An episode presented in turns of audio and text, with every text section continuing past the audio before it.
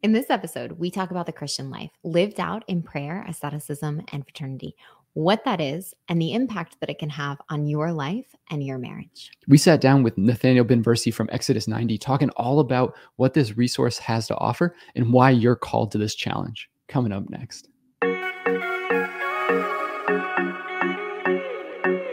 Nathaniel, welcome to the show. Thanks so much, Drew. It's great to be here.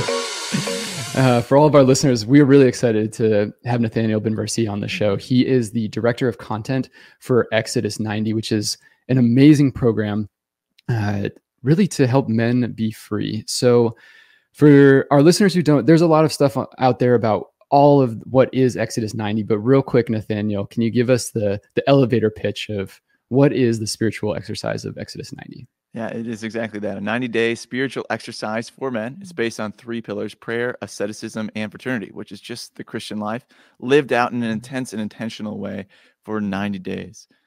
That's the shortest version I can give you. Nailed it. So let's dive in, because I've been excited. I've been through Exodus 90 twice. I was invited to do it the first time. That ended on Easter. And then that next fall, I ended up inviting the men that I was leading in a Bible study. So I basically led one of the exercises, 90 days. It has had a really profound impact on my spiritual life, and such a profound impact on the men that I've been walking with. But I'm curious on your thoughts of why has this caught on fire so much? Because this is a fairly new exercise, but it seems like it just keeps multiplying and multiplying. Yeah. We've had over 45,000 men do Exodus 90 in the last 6 years. So it's, and of course, growth each year, starting off with just a number of 100 men the first year. So it certainly is growing rapidly, and we're just trying to keep up with the Holy Spirit here in the office, to say the least. Yeah. So how and why? Well, the why aspect that you asked. The life of prayer, asceticism, and fraternity is simply the Christian life, right? Modeled by the Master. Jesus Christ lived this life.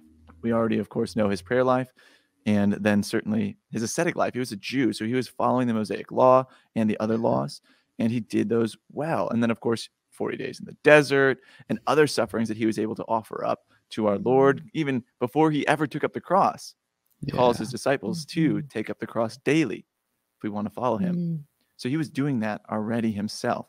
He wouldn't ask us to do things that he otherwise would just call himself, you know, free from. Yeah, you guys do this suffering thing. I'm going to do something else. Not the Lord and Savior that we worship, right? And then, of course, fraternity. Yes, absolutely. And then with fraternity, he's just living like he's just going camping for 3 months in the desert with these guys, right? So he lives that fraternity very, very well indeed. So we as Christians, if we really want to call ourselves Christians, can't just live a life of prayer. Has to be all three of these things. We have to live a life of asceticism as well. And asceticism defined simply as acts of self-denial. And then fraternity, we have to have community. We have to live a life with other people, because we're made in the image and likeness of God, who is himself. Unity. So because these three things are things that we ought to be doing, and yet most of us, when we hear them just now, are like, yeah, I'm not really doing that. Right. That's why this has been successful. Not because it's new, but because it presents the Christian faith in a way that men are challenged to live it out for the first time, possibly ever in their life. Yeah, and I'd love to pull on this thread a little bit of challenge, because, man, so much of what I've found in churches today is just this kind of watered down version of the faith.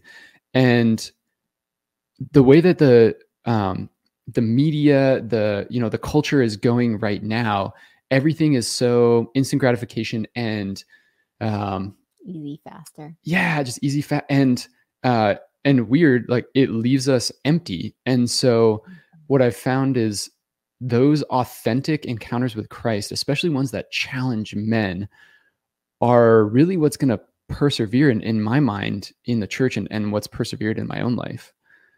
So I don't know, thoughts on why men need that challenge, why they can't just, just have this kind of easygoing faith, and it spreads because that's not what actually happens. Yeah. Well, I mean, I just think about it in many different ways in terms of how we approach people or things. We think back to our favorite teachers, maybe growing up, and they're usually the ones who did challenge us, not the ones who just let us do whatever we wanted and gave everybody an A, right? Those teachers don't really stick around in our minds or our thoughts as excellent teachers. Or we look at things that we invested our own money in. Maybe it was our first car that we had to buy. Maybe not our first car, because maybe that was given to us, and we may or may not have respected it very well. The first car that we had to buy, we did, because we put our hard-earned money into it, and so we did our best to take care of it, and we loved that car way more than anything else that we got for free. Mm-hmm. This culture of like, or thought that we want things for free, or that we are entitled to things, we usually don't appreciate those things very well, because we haven't done much to actually invest into them. And this life, you know, this aspect of being challenged within the church, those things that do challenge us, that we respond to, that we say, yeah, this is actually worth my time. Those are the things that really change our life, because we invested into them, we committed to them, and they in turn helped us draw closer to our Lord. So I'm totally in favor of those things in the church that appropriately challenge us. I think that that's such a good point, because one of the issues that we see right now is church widows. And we see a lot of women in church alone with their kids, or in later stages of life, still going to church or to mass alone. And so for men to be able to see their role, the importance in this, and to then actually step into that challenge in a good way, to live out the Christian life as Jesus modeled it, in a beautiful act of learning how to pray. Because I think a lot of us learned how to pray at second grade level, and we haven't moved on, and we haven't grown and deepened that. And then so to have something that guides through that, and then brings in sacrifice and sacrifice done with joy, and into a fraternity of true friendship of what we are designed for, is just such a gift in challenging men to come to mass, to come to the wedding feast of the Lamb, and have all of those graces brought into their lives. And so we are very, very grateful. I am interested of why that is so attractive to men. Why do we need that to step into the place of more of faithfulness? And how have you seen that have an impact in men's spirituality? We do a lot of independent research here, or have independent research done over what we're doing year after year, because we really care to actually have an effect on men, and where we're not, we want to change that, right? We don't want to just be shooting in the dark. Oh, it's a great ministry, you're going to love it. Like, okay. No, we really, really want to know. And so one of the things that we found interesting was how many men responded, like when we asked them, why did you choose to even start Exodus 90? Regardless of if you finished, why did you choose to start? And how many men said things like, you know, I knew I wanted to be a better man, or I wanted to be more attractive to my spouse or future spouse. Yeah, that's interesting, because most men, they don't enter into a spiritual exercise to make themselves physically more attractive, right? So there's other things deeper there that they care about in terms of making themselves more attractive to their spouse. That shows a huge longing of the heart deep down. So men, I think they respond to this challenge because they realize if they just continue to take what the culture gives them, then that man that they want to be, that man, that husband that they want to be, the father that they want to be, is never going to come. Unless they change what they do, the result isn't going to change. And this calls them to really live different. And so they respond to that because they really do want that change in the end. Of course, this is the men who have said yes. Those who haven't, maybe they don't want it enough, or they haven't yet taken the time to see in the mirror that this world and what they're doing and the consistency isn't going to eventually just magically bring a result that they haven't worked for, or they haven't opened themselves up to God's grace for. I think it's, man, you hit the nail on the head with the idea that there is still this longing for men to step up, to be heroic, to be, you know, this husband that's deserving of a wife, of one of God's children to be able to take care of. And the stuff that the culture has to offer is not going to get you there. And what I love about Exodus 90 is the spiritual life can be really hard. especially in the ups and downs, the constellations and the desolations, but also it's very intangible. And for men, I'm a pilot, so I love checklists, right? Like step one, step two, you know, how do we do this? Like, okay, let's go. And it's hard to find a lot of that in the spiritual life. And not that getting to heaven should be a checklist, but I love how practical and how real you guys have made this, because now men struggle with a lot of wounds of inadequacy. And you look at from our upbringing, from our fathers, from men that have been in our life, a lot of the deep wounds that we have are from not feeling adequate enough.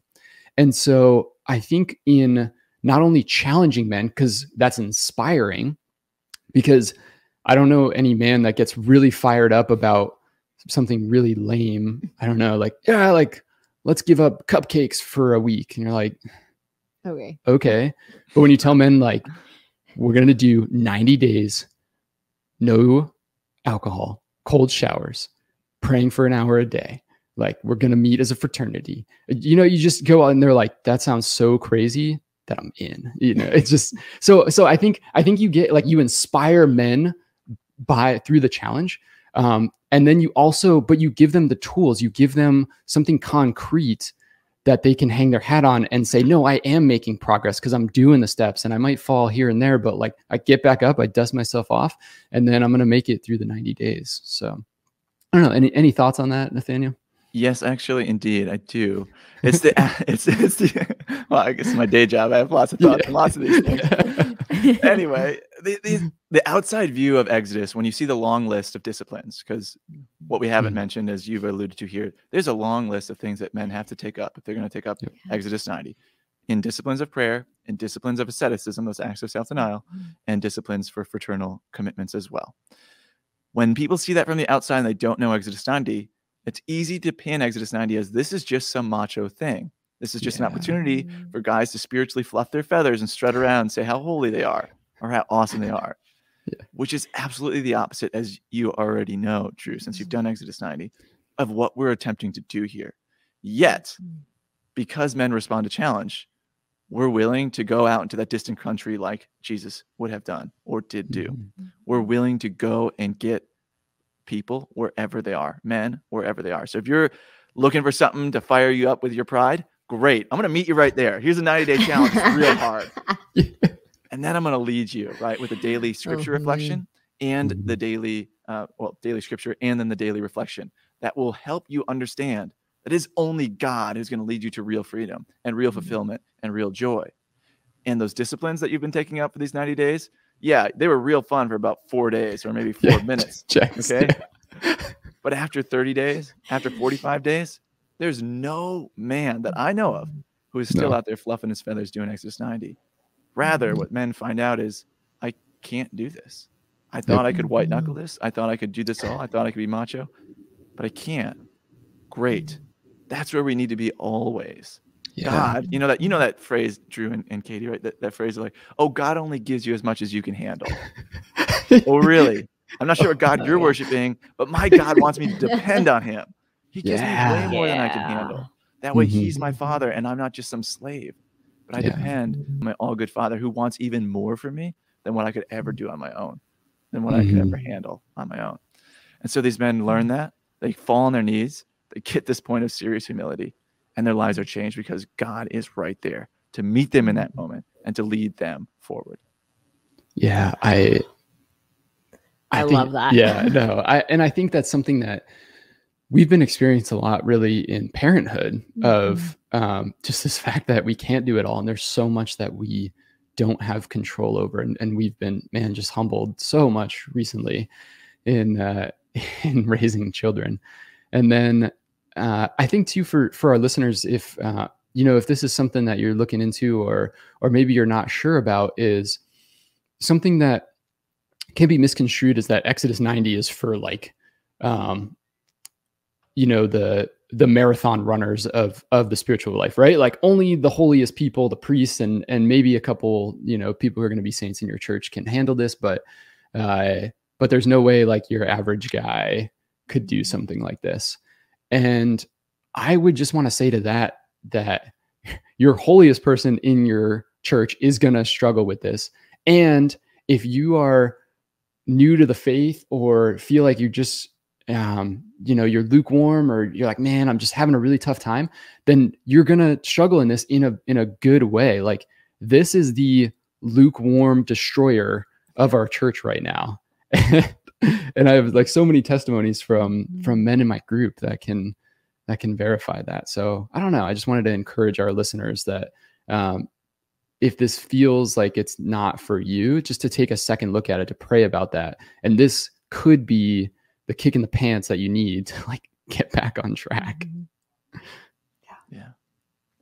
There is something about being willing to take that step. Mm-hmm. And no matter where we are, we have the opportunity to grow. And what you were saying about this being something that humbles us, that there is such a gift in learning how to grow in humility. And in our day-to-day lives, we sometimes may or may not have those opportunities or correctly turn to the Lord in them. But this can teach us how to, and how to walk with Him being the one to carry us and our family. And I think one of the things that we really find important in our own marriage is allowing and inviting Drew and Ben, you know, letting him step up as the spiritual head of our household. And I think Exodus 90 is something that really forces, in a way, but also just encourages in a support system, men to take on that role and to have a mission. Mm-hmm. And far too often, I think we are like, oh, well, it's all good. Like, we're going to do it all together. And like, that leaves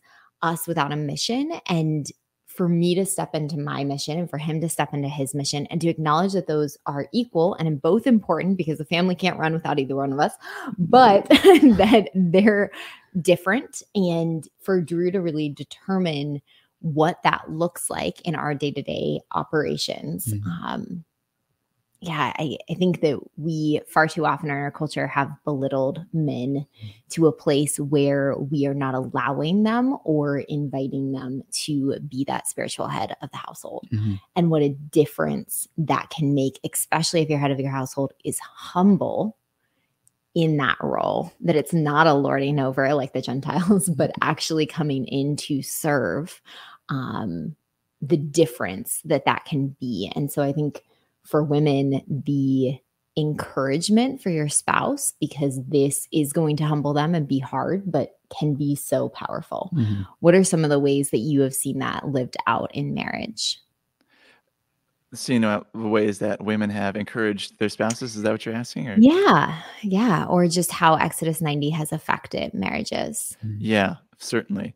So the gift that Exodus 90 gives to men is the ability to start being attentive to God. And that is like to hear His will and then to actually live it out. Because how can a man be the spiritual head of the household if he has no idea how to hear God's voice? Yeah, it's pretty tough. Like, then what do I do as a spiritual head? Like, I don't know. Like, I'll just decide what I'm going to do. And of course, if I wasn't praying every single day and attentive to the Lord's voice, then my wife should be very worried, right? Because I'm going to hit every single iceberg in the Atlantic on our way across the ocean, okay? She shouldn't follow me. She should follow Christ. Mm-hmm. And I should be the one there to hear His voice and to share it with the family. And assure, of course, bouncing it off of my wife as well, and working with her to assure that we are discerning the right things at the right times and going the right way towards our Lord at all times. With Exodus 90, we're able to clear out all the junk in our life. Say, man, these are the things that are actually distracting me from hearing God. I watch too much sports. I come home from work, but I'm still at work because I'm on my phone in front of my children or my wife. I'm attached to food. I just snack whenever I want, as much as I want, on whatever I want, or drink, or whatever, right? You can name whatever your dependency is, known or unknown to you. And these things are in the way of us realizing who God is and thus who we are. They're in the way of us learning how to sit in silence and listen to our Lord.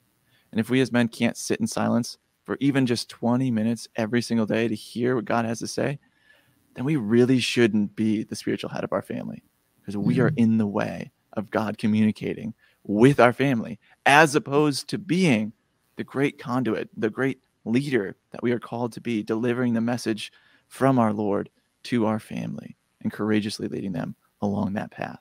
So Exodus helps with that, getting the junk out of the way, preparing ourselves to hear God, and then giving us the courage to live it out.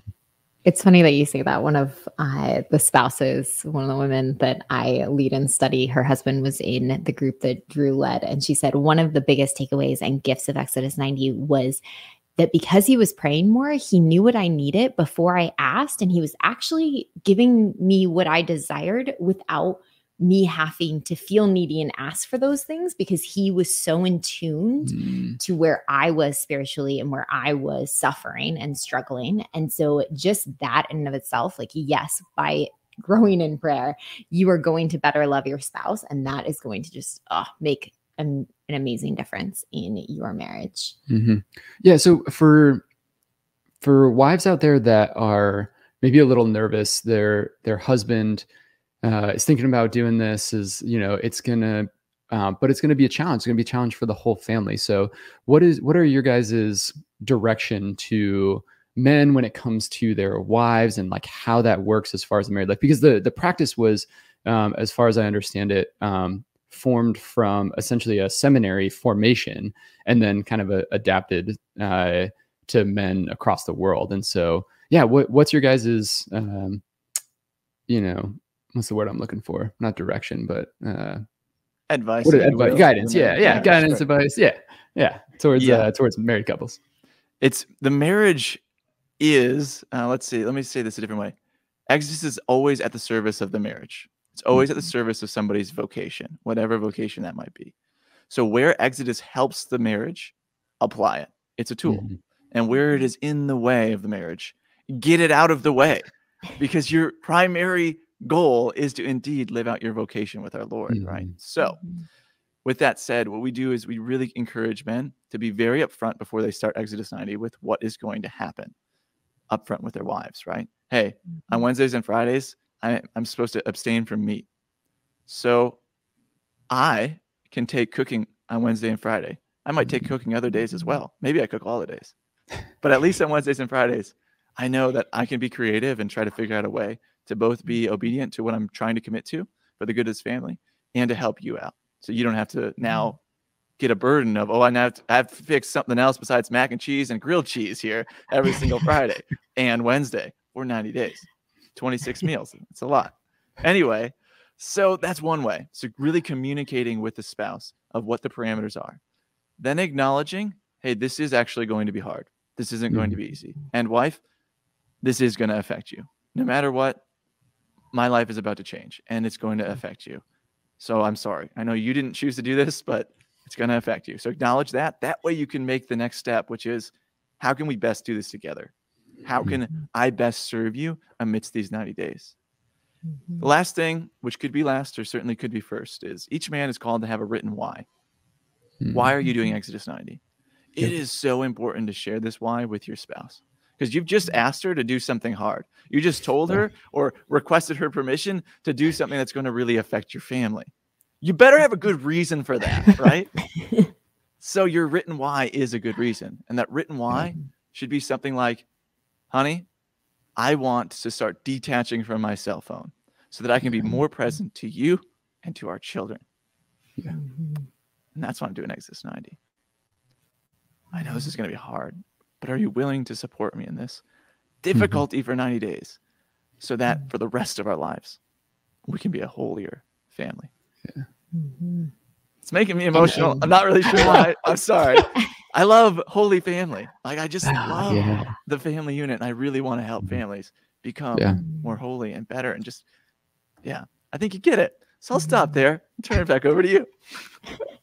No, one of my favorite lines that you guys say, there's a lot of preparation for Exodus 90. So when you sign up, there's the app, which is amazing. You guys have done a great job on that. And, you know, there's like prep. So you like write your why. And then one of the things you guys say is, it's not her Exodus, it's your Exodus. Mm-hmm. And that was such a good guiding principle for us in our fraternity when men were like, hey, you know, is it okay if I have a beer when I go out for my anniversary or whatever? And you're like, yes, you know, like celebrate, you know, or hey, you know, my wife, it's been really hard for her to to make the meatless on Wednesday and Friday. I don't know, something that we kind of found, because it's like you make meatless on Wednesday and then you've got leftovers for Thursday, but then like Friday, and then it's like you just end up eating meatless for like 4 days in a row. And sometimes that works. And so all that being said, it's your Exodus, not her Exodus. But Katie, I was curious that what was your experience as we went through Exodus 90 twice? There is so much on this topic. I think that overall Exodus 90 was hard, and there is an admission of that, but I am incredibly grateful for the ripple effects that this had in our marriage, in our spirituality, in my prayer life. And so although we had good habits of prayer, this really cemented where is our daily holy hour going to be, and how much of that is going to be together, and where can we form that? And so really bringing back our bedtime and acknowledging that me staying up late is really a sin of pride, because I want to get one more thing done because I have to carry that weight, or an escapism because I'm trying to like ignore the things that are keeping me up. So I'm on my social media or X, Y, and Z. But the reality that when I move my bedtime up, and then I move up the time we go into the room. So we did a lot of our holy hours at night, that worked for this phase of life and the schedule that we're on, because our kids wake up sometime between 4 and 6, maybe. But there is no real consistency there in order to wake up earlier to get it in. And so what that facilitated was the two of us really sat down to pray. When I'm watching him pray, I'm not going to sit on my phone because I'm automatically challenged. And so there was a great gift in my own spirituality, but then his ability to love more. The reality of he was doing all of these sacrifices and purposely incorporating joy has really been something that we focused on. And they don't have to be things that we add, but even just the day-to-day life of my kids wake up at 4 a.m. means that I have to learn how to embrace that sacrifice with joy in order to not snowball the rest of the day. And so right there, experiencing that freedom and that challenge. And so I am very grateful for personally how it affected me, and then also how it has just given greater freedom to Drew in confidence of him as a child. I think the name Exodus, what really stands out for me is when God invited the Israelites out into the desert, into their Exodus, he really wanted to teach them how to be sons and daughters of God. And that is why we have the commandments. That's why we have this, is to actually learn how to be a son or daughter. Why we have the Sabbath is to learn to rest, to move out of slavery. And so this program teaches you how to be first a son, and then in that sonship, true man that is not a boy and is not a child, but is stepping into the fullness, and then to look at me as a daughter of the King, and that he has a father-in-law who will hold him accountable. And that is beautiful and like such a gift to our marriage. What are some things that you have seen in your own marriage as well? I certainly have seen a lot of those similar things, and certainly with my wife, it's been beautiful to see her spiritual life continue to grow and develop and to flourish when I haven't asked of her anymore, if you will, right? So there's a difference between being somebody's spiritual director and being the spiritual head of the household. And those things, unfortunately, when my first year of marriage, I often got those confused until somebody, a good mentor of mine, very wisely helped me see the difference. So with me, not being her spiritual director, but just being the spiritual head of the household, one thing I found was I just needed to make room for her to grow in her faith as she saw fit and as the Lord was asking her, or from her community of other good and holy women that she got to spend time with. With Exodus 90, I was able to see like, okay, I'm making a lot of time for me. What about for her as well? And it helped me to reassure that indeed I was making time for her. I had my fraternity meeting every single week. She needed to have time with her other moms, whether it be a mom's group or whatever she might be, book club. Making time for that. But then just watching her, like I never asked her to do no meat on Wednesday. We decided as a couple when we got married, we were going to do no meat on Friday. But I did Exodus 90 a couple times relatively close to each other. And then each year after that have done it again.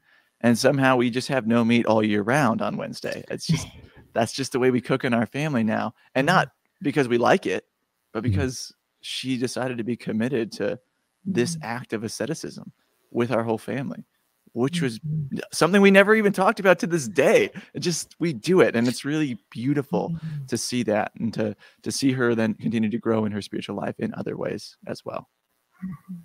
Yeah. Oh man, that's so cool to hear.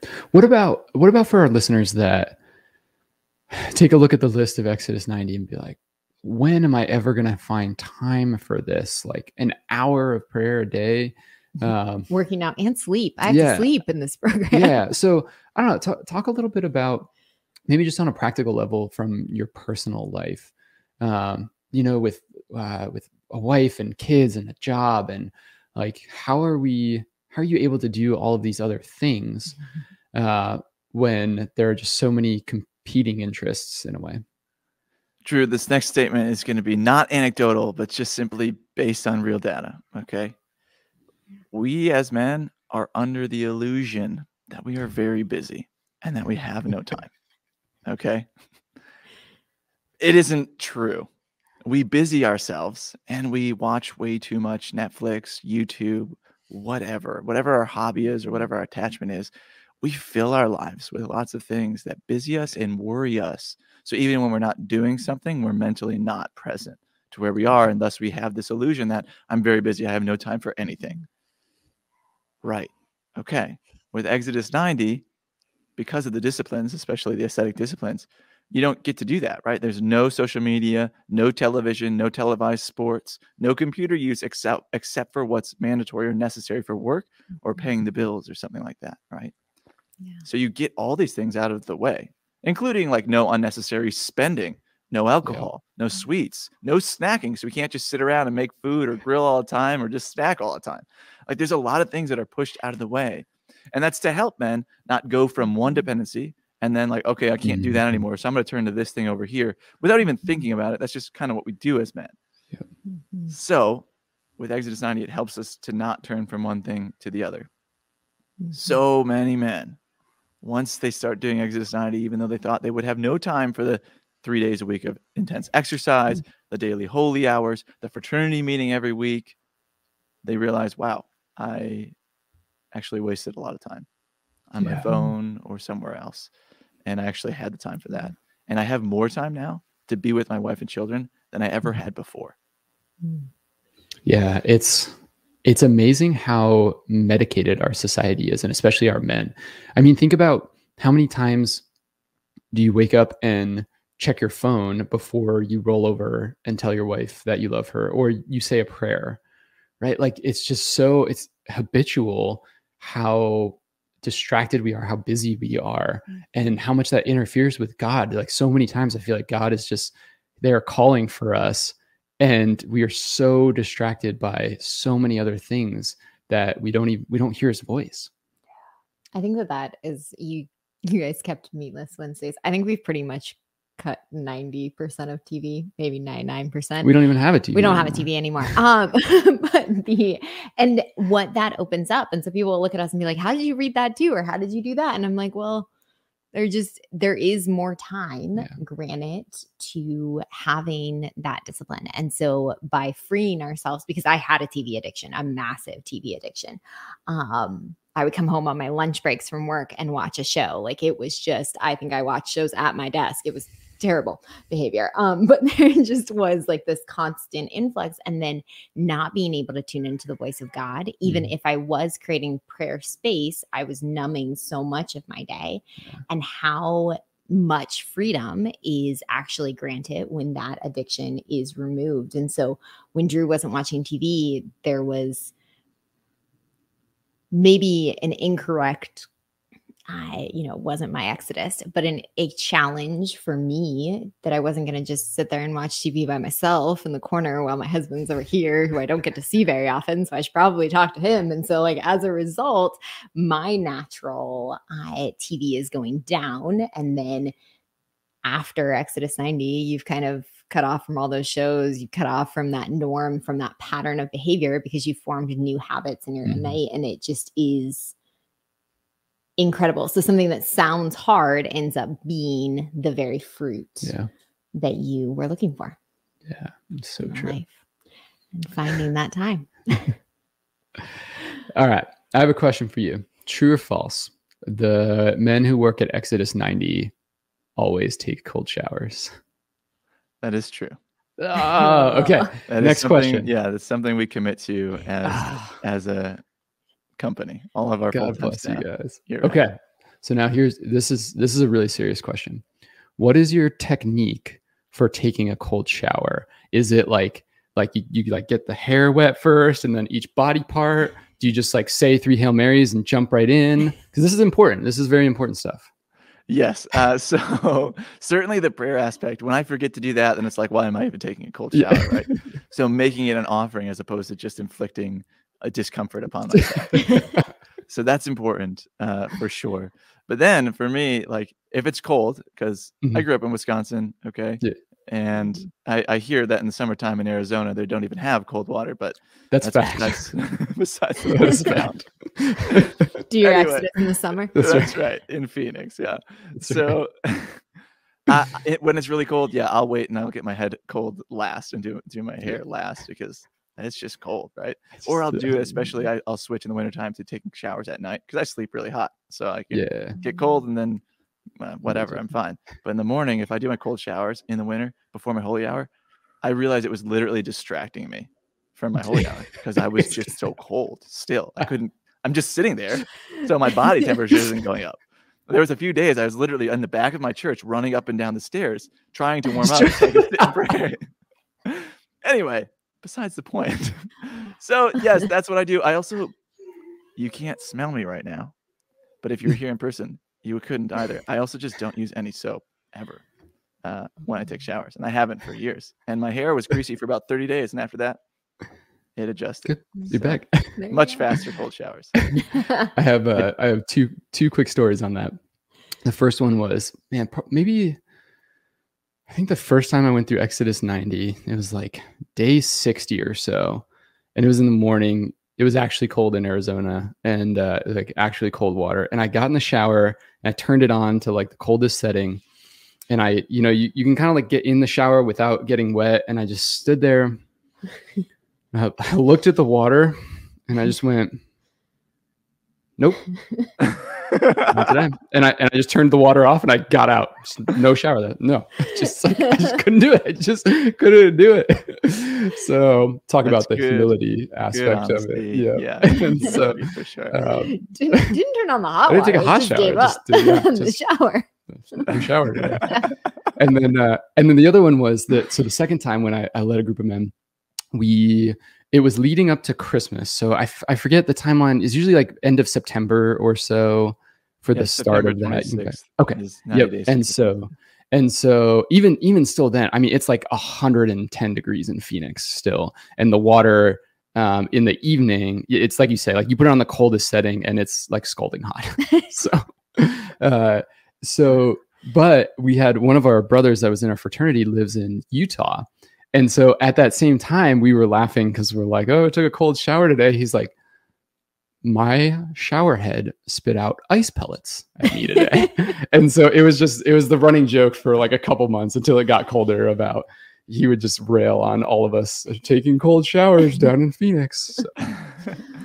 This is, I think, a good time, though, Drew, to acknowledge, you know, after you shared your not cold shower story or whatever, to acknowledge like failure is absolutely real. And so we shouldn't be led to pride, but nor should we be led to despair as sons of God, right? So for example, I've done Exodus 90 5 times and I have failed Exodus 90 5 times. And what do I mean by that, right? Like, sure, I finished it all 5 times, but I never did it perfectly. And that's the gift of this, you know, going back to like the Lord not ever asking too much of you. Our lens should all be that way. Our lens should all be a little bit more than we can handle. But we don't preach that from the pulpit. We don't even talk about that as a culture. We're too busy talking about what chocolates we've given up, right?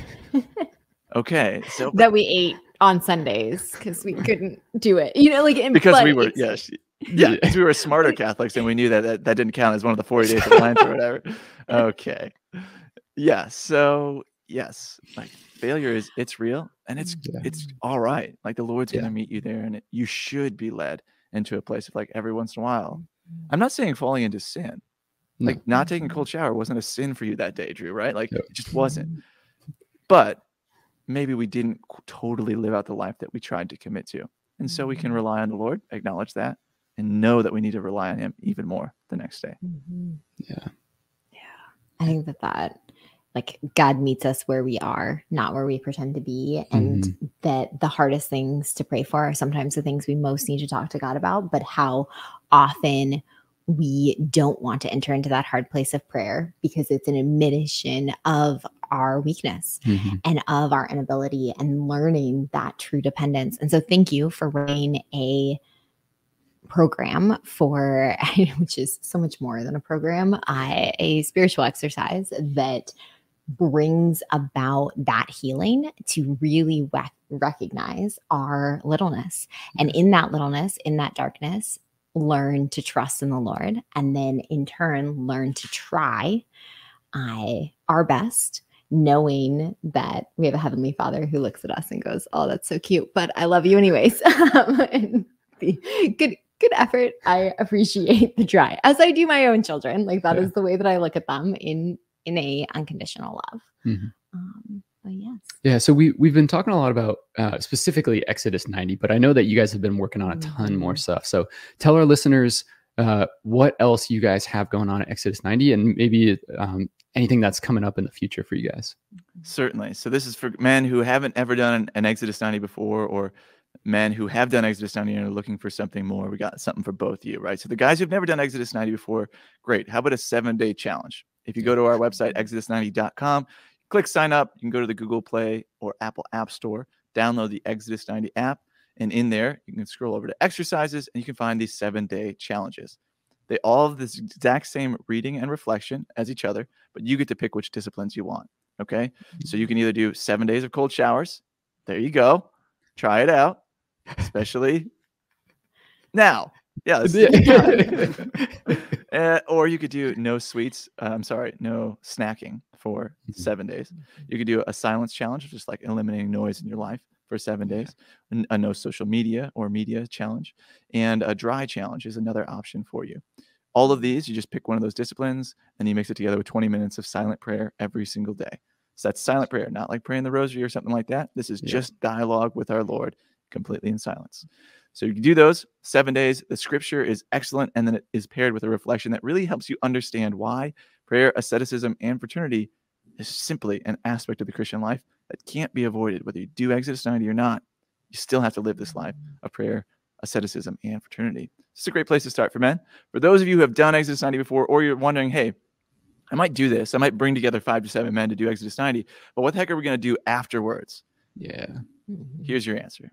We understand that Exodus 90, it's a time of freeing men, right? For us to become more free from the things of this world, whether we think we need it or not. We certainly realize it, Drew. You've attested to that already. Like, we just grow in our understanding of needing this freedom. So we got those 90 days of freedom. After that, that's when formation can really take root, or we can really learn about the spiritual life, learn about living a better life as a man, a husband, or a father. And there's room, there's soil there that is ready for it to take root in, because we've got the garbage, all the rocks that have pushed up through time into our garden here, if you will. We've got them out of the way, and now there's room for growth. We have over 1,000 days worth of disciplines and reflections for men after that. And we know people love scripture, so do we. So we follow the Logos first and foremost. We start with Genesis, and we walk through salvation history. 20 different spiritual exercises that make up the salvation history walk, if you will, for these men in this time of formation. So about 3 years worth of formation total, including Exodus 90, the same amount of time the apostles walked with Christ. Certainly an impactful thing for you and your fraternity to be able to do. Ah, that's so good. Yeah, Nathaniel, thank you so much for everything that you guys are doing over at Exodus 90. We are praying for you guys. For our listeners, please check out the Exodus 90 YouTube channel, as well as all the other social media handles that they have going on. We'll leave links to all of those descriptions in the description. But again, Nathaniel, just thank you so much for coming on the show, for letting the Lord work through you, and for uniting your will to his, as we try to inspire men to be spiritual heads of the household, the spiritual heads of their family. It's just something that we're really passionate about, of helping families reach new heights, helping marriages be on fire, because that's what the world, I'm convinced that's what the world needs right now, is men and women to step up, to joyfully accept their cross in the sense of joyfully serving others. And Exodus 90 has just been, in my life, a great way to free me from a lot of the things I didn't even realize were taking up so much of my time. To be able to be more attentive to my wife, to be more present with my children. It has been just such a blessing for us. And I have one more story I'll say. One of the men in my group went through Exodus 90. He went to confession for the first time in 17 years because of Exodus 90. And he said when he walked in and the priest, he sat down, he said, "Bless me, Father, for I've sinned. It's been 17 years since my last confession." And the priest literally just looked at him and smiled and said, "Welcome home." And so, man, I get emotional when I say that, because it's amazing what the Lord will do if you just open up the door, even just a little bit, to his mercy, to his grace, for men to just step up.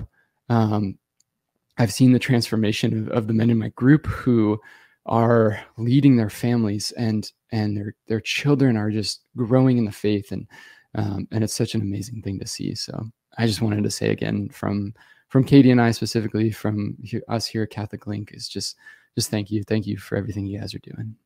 Hey, it's truly my pleasure, and thank you for your prayers and for this opportunity to be with both of you, Drew and Katie. It was truly a gift. For all of you out there, we're praying for you all. Thank you so much for joining us. God bless.